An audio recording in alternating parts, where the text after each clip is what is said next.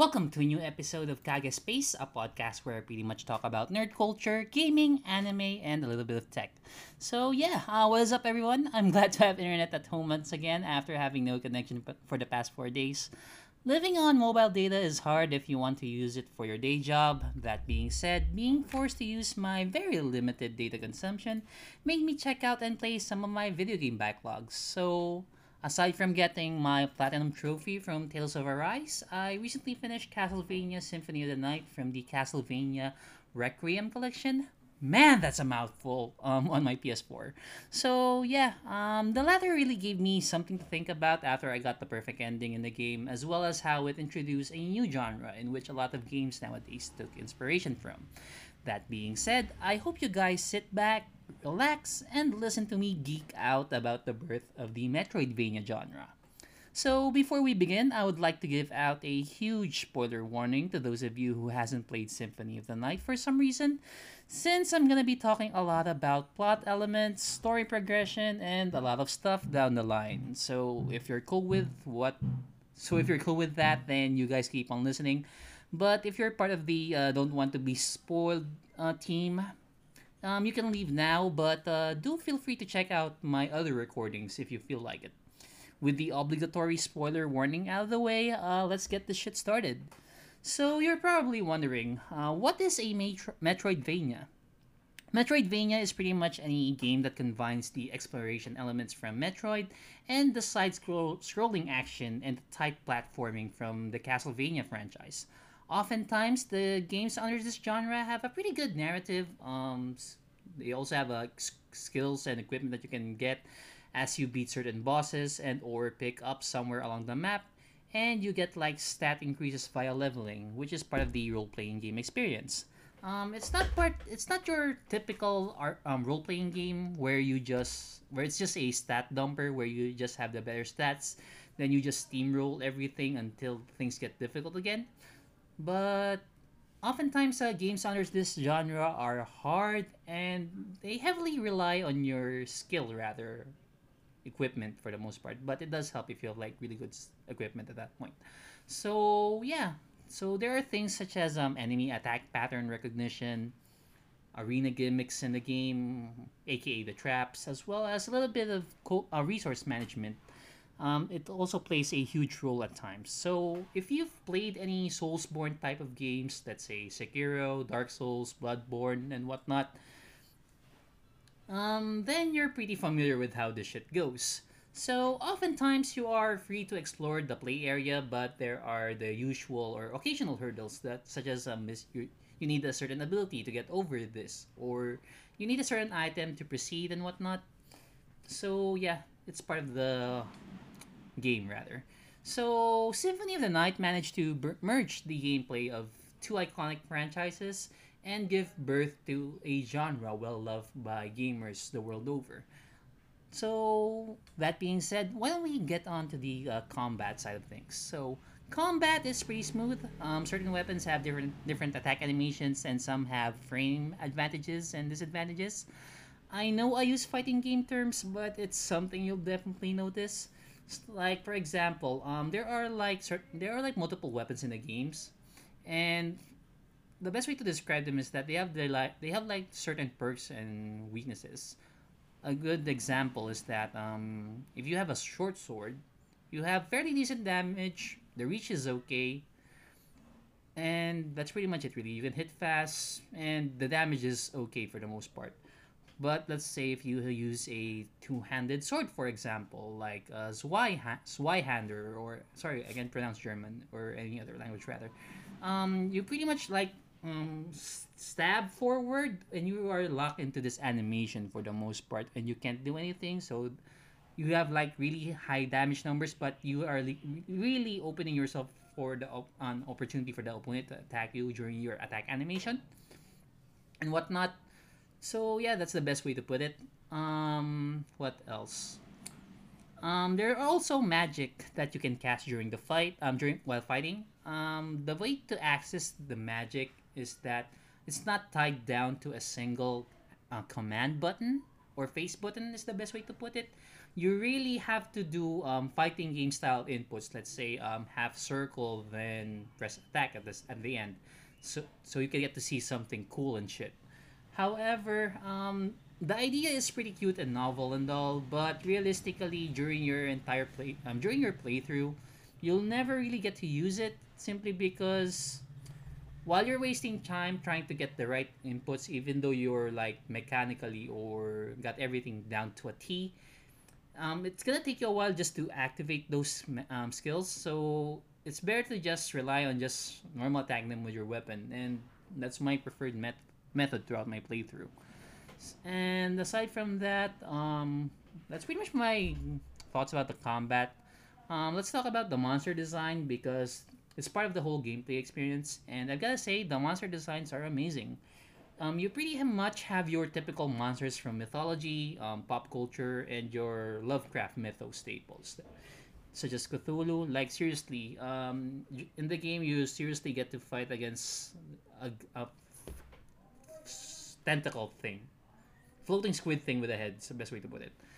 Also, um, it's just a staple back in the day. Can't tell if just uh, lack of resources to create um, other character designs, but basically, um, you get to see some color swap changes of your of the usual monsters that you get to fight.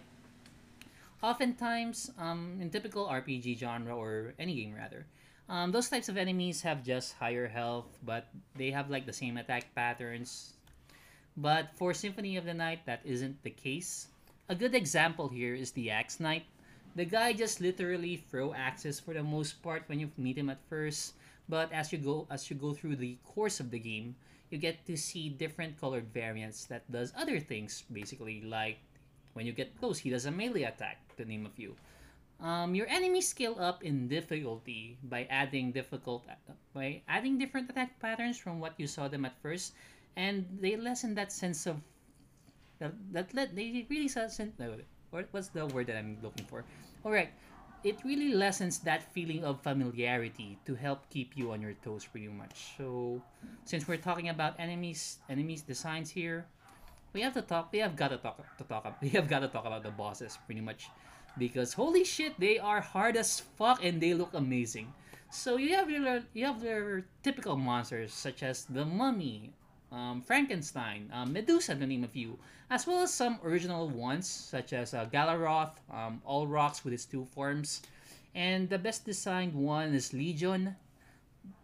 The best way to describe Legion is that imagine you're like a huge a huge floating brain that fires lasers, and your outer shell that protects your the cranium rather are composed of corpses that once they get separated from you from the brain they become zombies and try to attack you once they hit the ground.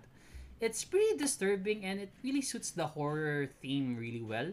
Now, I won't talk much about Dracula himself since he is the best um, I mean since he is best experienced rather than hear someone how how it goes in during fights, but let me tell you right now, he's difficult as fuck and he hits like a truck.